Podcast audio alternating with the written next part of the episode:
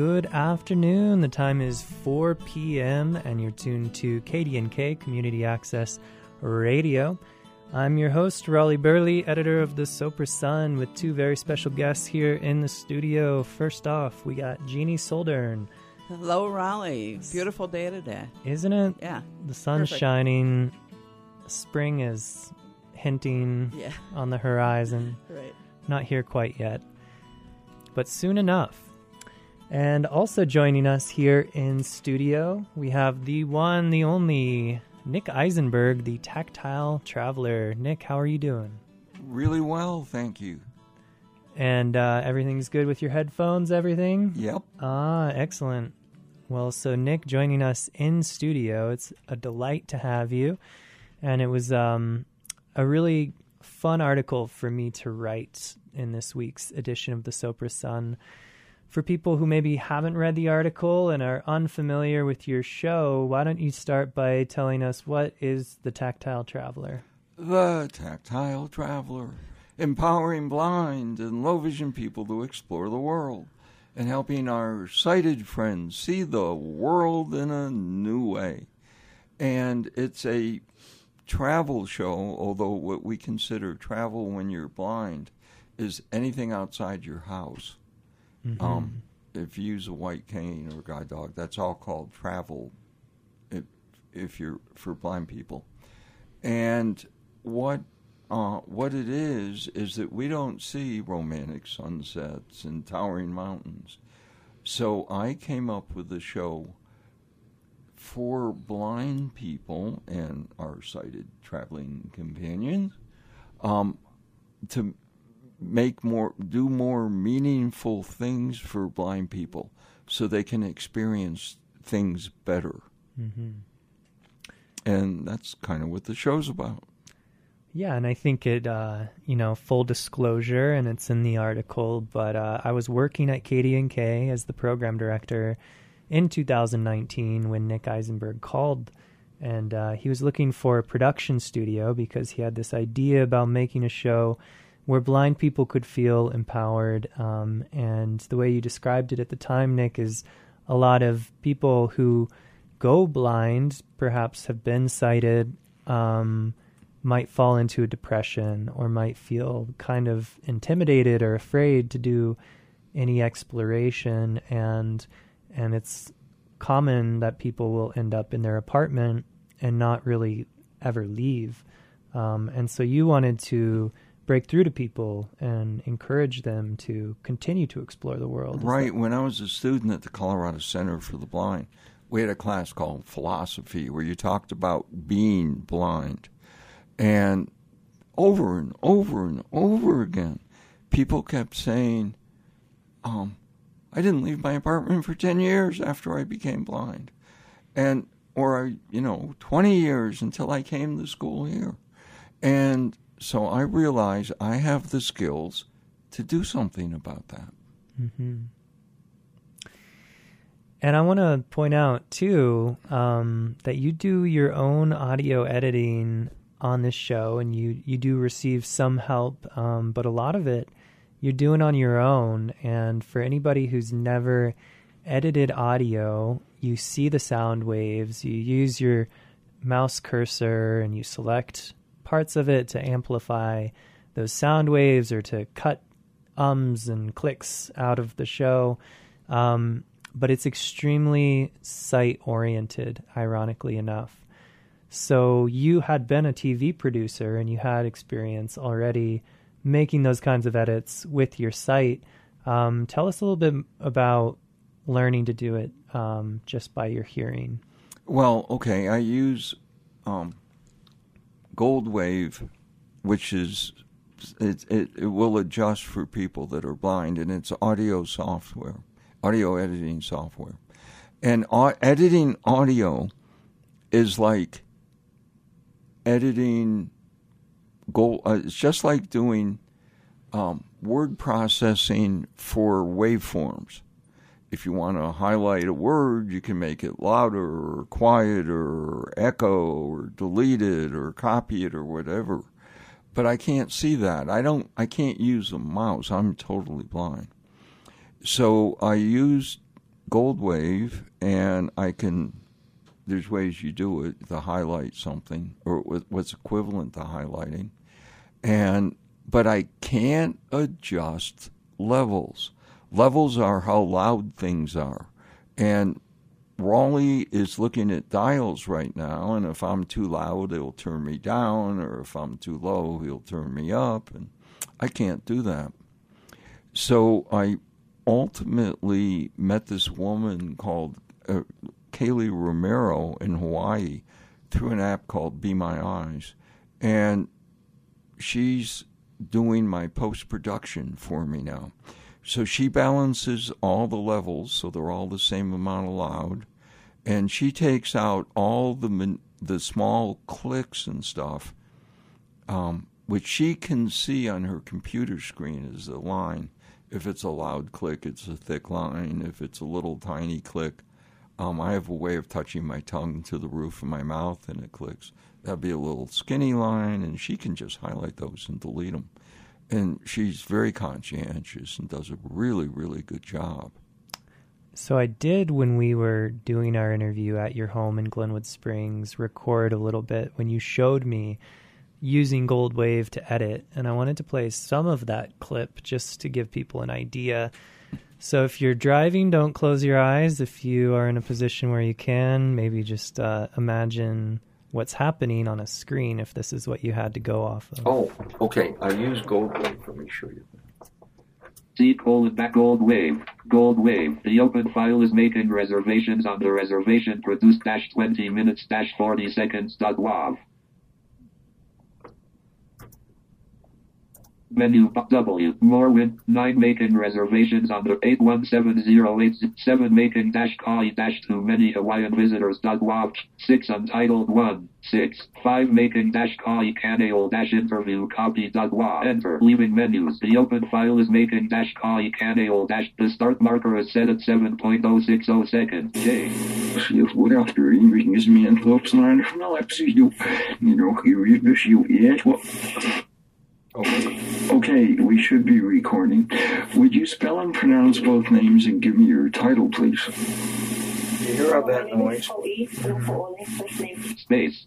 For some reason, that's on my le- my channel, and you know this thing splits it. So I'm on the left channel and she's on the right. So what I do? Uh, maybe I did it.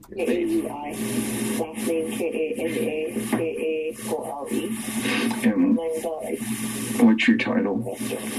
Executive Director. Space. Okay, this is when the mixer set at 27.190 When seconds. Okay, so then what do I do? The right channel is selected for editing. Copied selected sound to clip. Both channels are selected for it. G. Director. Executive Director. I'm the Executive Director of Ala Kukui Retreat.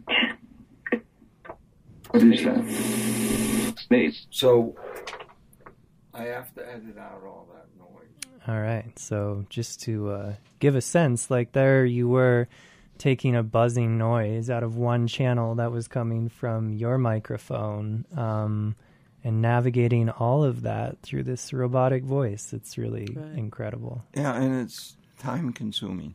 Stories that I used to do in 15 minutes take me days, hmm but I just persevere. You know, when I was listening to the audio, it reminded me like of air traffic controllers. So you're getting commands at the same time. Is that what it's doing? Correct. Okay. It tells me anything I touch on the screen, keys or anything.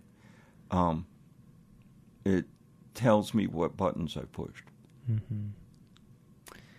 Well, um, or what keys. you touched on just now that you've been a journalist for five decades, and so you couldn't give it up. And you're now tackling some of the more difficult stories you've ever done, reaching out to sources for stories people have never done before, like on blind blind birding or um, blind surfing, or what to do if you're stuck in a protest or riot and you're blind. Um, and so I just wanted to to call that out that you've built upon your journalistic experience and now you're doing really, really unique stuff. Yeah, it is, it is, and it, it these are the most challenging stories I've ever done. Um, the hard part is figuring out how to find people to interview. I mean, who would be an expert on what to do if you're blind and accidentally end up in the middle of a riot or demonstration you don't want to be in? And I found someone.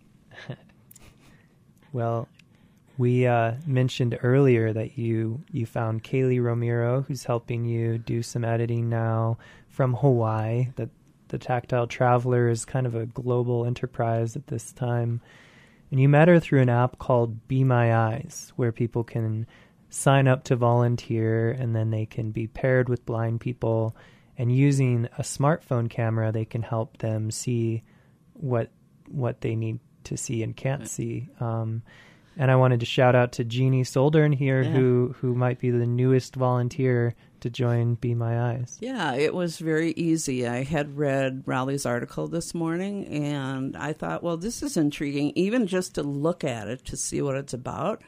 So you can get the app on your phone and it's very easy. You just use your email address and first name and what it and it, you tell it what language you will take uh, inquiries, you'll take questions in.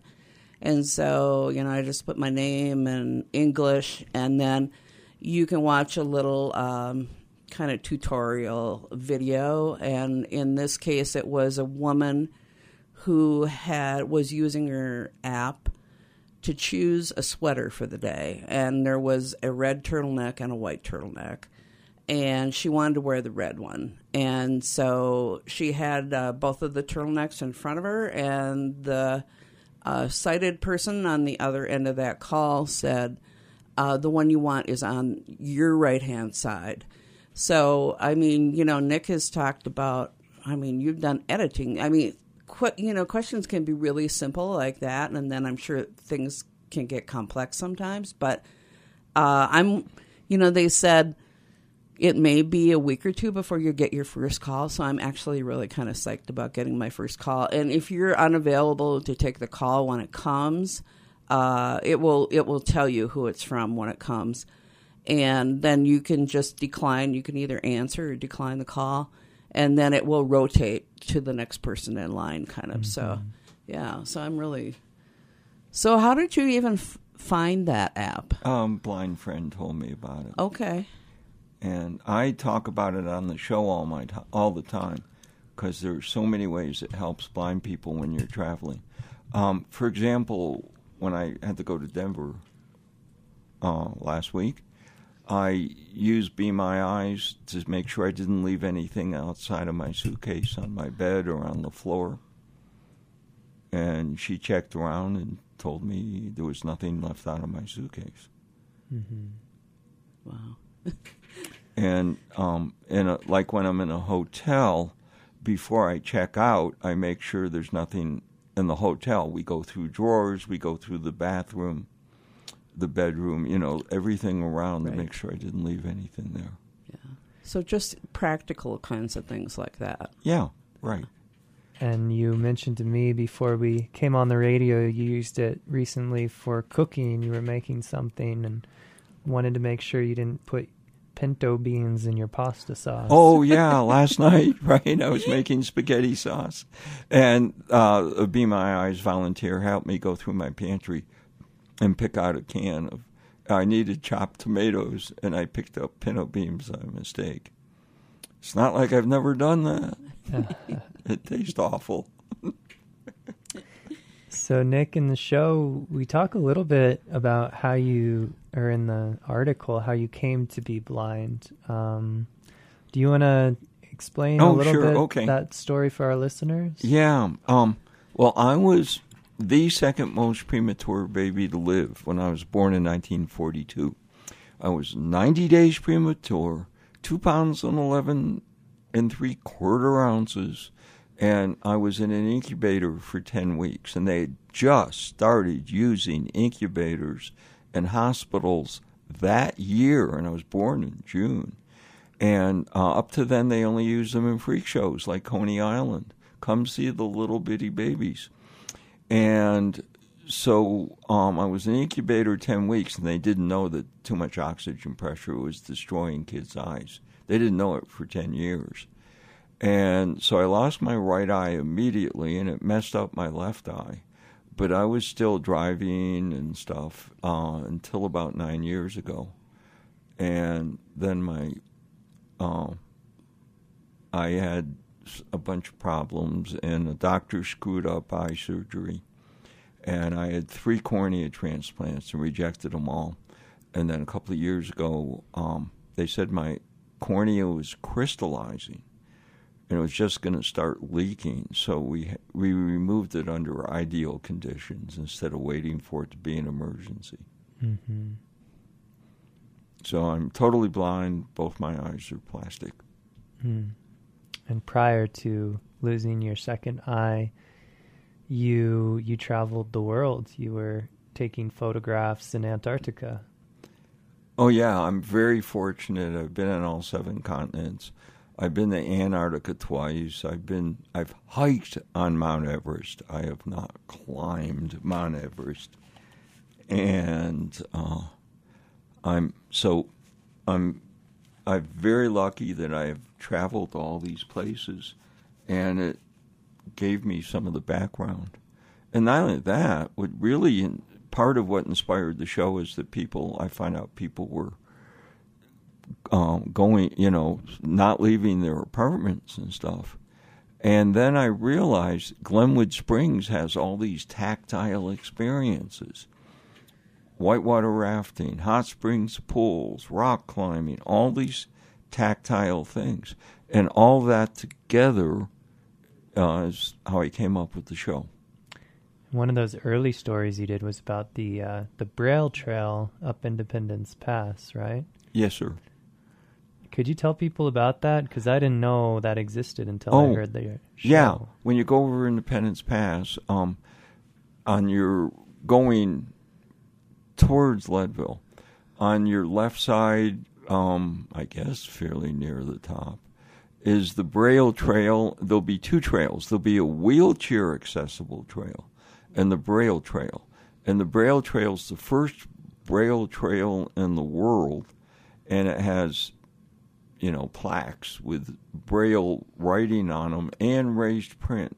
So it'll tell you, and there's a, a rope you hold on to. And so you follow the rope around and it's a loop.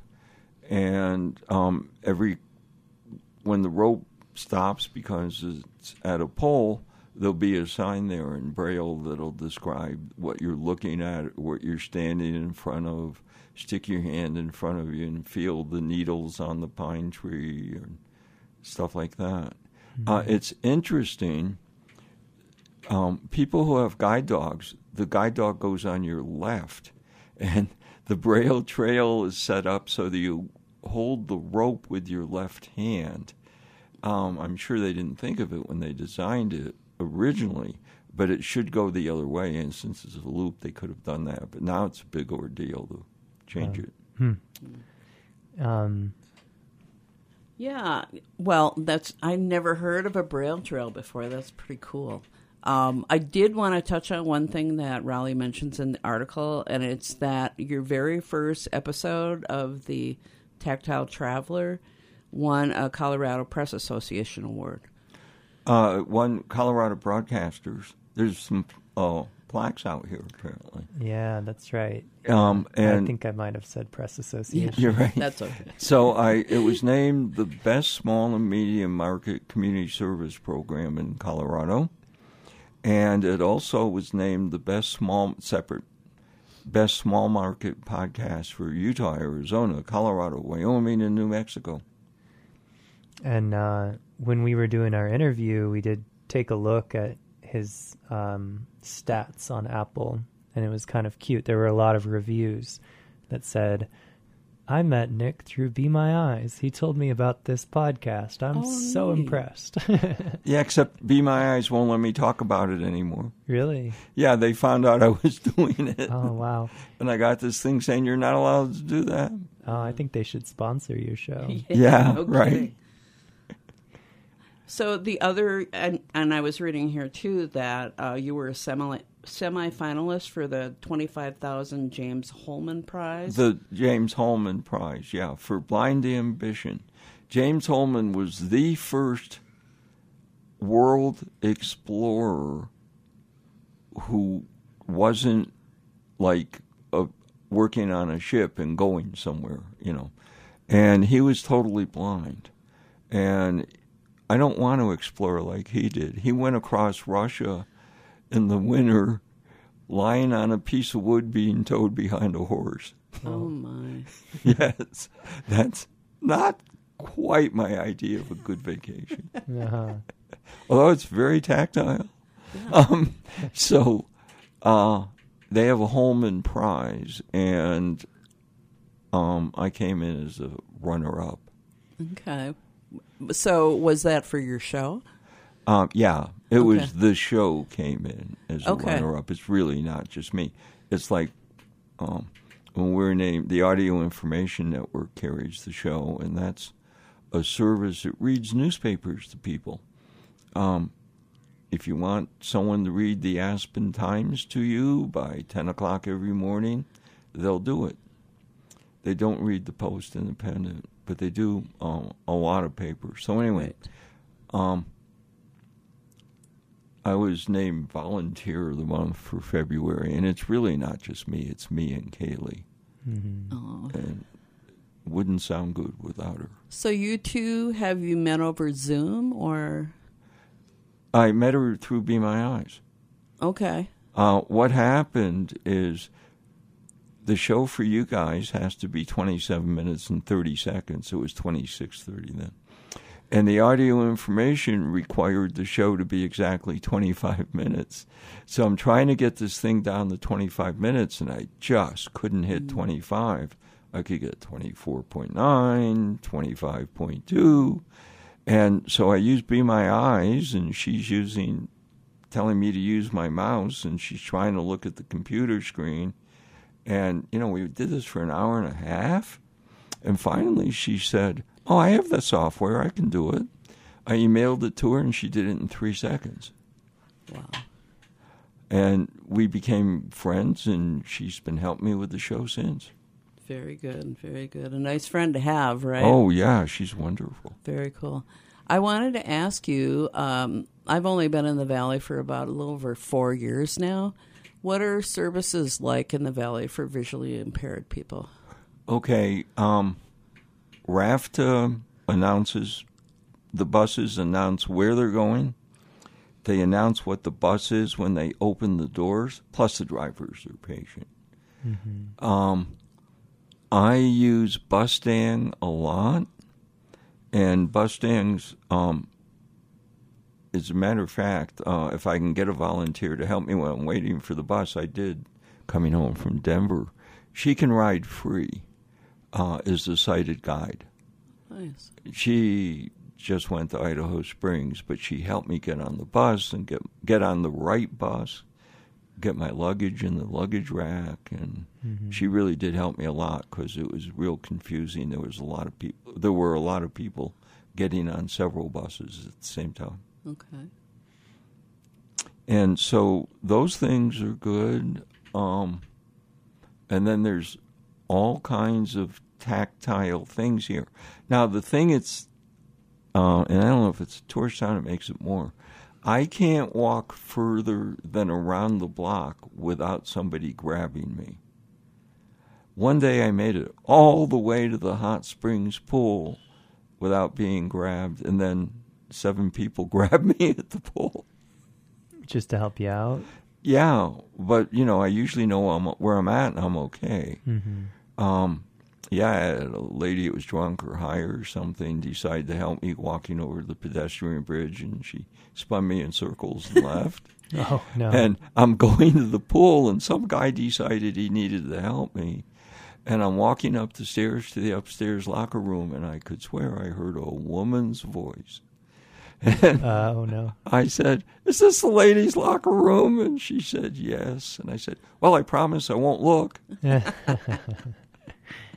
Well, I just want to call out. We've got about four minutes left in today's uh, show. Uh huh. Um, the Tactile Traveler is going to air next on Tuesday, February seventh. This upcoming Tuesday at at four p.m. or four thirty. Four thirty. Four thirty. And uh, what's the topics? I'm really excited about this show. Okay, a lot of us have gone to places like the Colorado Center for the Blind, and you learn how to cook and clean, and you learn how to cook while blind. Um, you do things like if you put a cutting knife down, it always goes under the cutting board, no exceptions. Hmm. If that's down, the blade's under the cutting board. You learn how to put seasonings in your hand before you put it in the food Okay. to make sure get a feel for what it is. So you learn how to cook for while you're blind. But no one has ever thought about how to cook for blind people. It, presentation of food is a huge part of how it tastes, and I go in the studies done on that and stuff. And so the show mainly is about um, what can be done to replace the visual part of seeing food Hmm. to enhance its flavoring and stuff for make it a better experience for blind people and you know we go to restaurants and stuff like that and Great. That sounds like a fun show. it was a lot of work finding Yeah, wh- someone who could talk Well, about it. how Yeah. did you actually find somebody to speak on that subject? Well, that particular one, Delfina Rodriguez has helped with it since the first show. And she teaches cooking at the Colorado Center for the Blind. She's blind. And she gave me the name of a woman that was a former student. I knew her when I was a student there, who is amazing at using spices. So I interviewed her. I called Colorado Mountain College Culinary Arts School and talked to the director of that about what can be done to make food taste better. Um, one of the things I learned is that cool food cools faster at higher altitudes. So if you're at our altitude up here, don't wait for other people to start eating. Good idea. And um, so I talked to him, and I'm trying to think who else. Well, we are just about out of Okay. time. I hate to cut you off, and I'm looking forward to listening to that program. I want to thank you, Nick Isenberg, for everything you're doing. So impressed by your work as a journalist. Um, so thank you. Yes, sir. Thank you. Thank you, Katie and Kay. And thank you, Jeannie Soldern, Yeah, for thanks. co hosting. We're all headed up to the Aspen Public Radio event, Ailsa Chang, tonight. I think there's still tickets for anybody who might be interested in meeting us there. All right. Have a great evening and um, stay tuned to KDNK.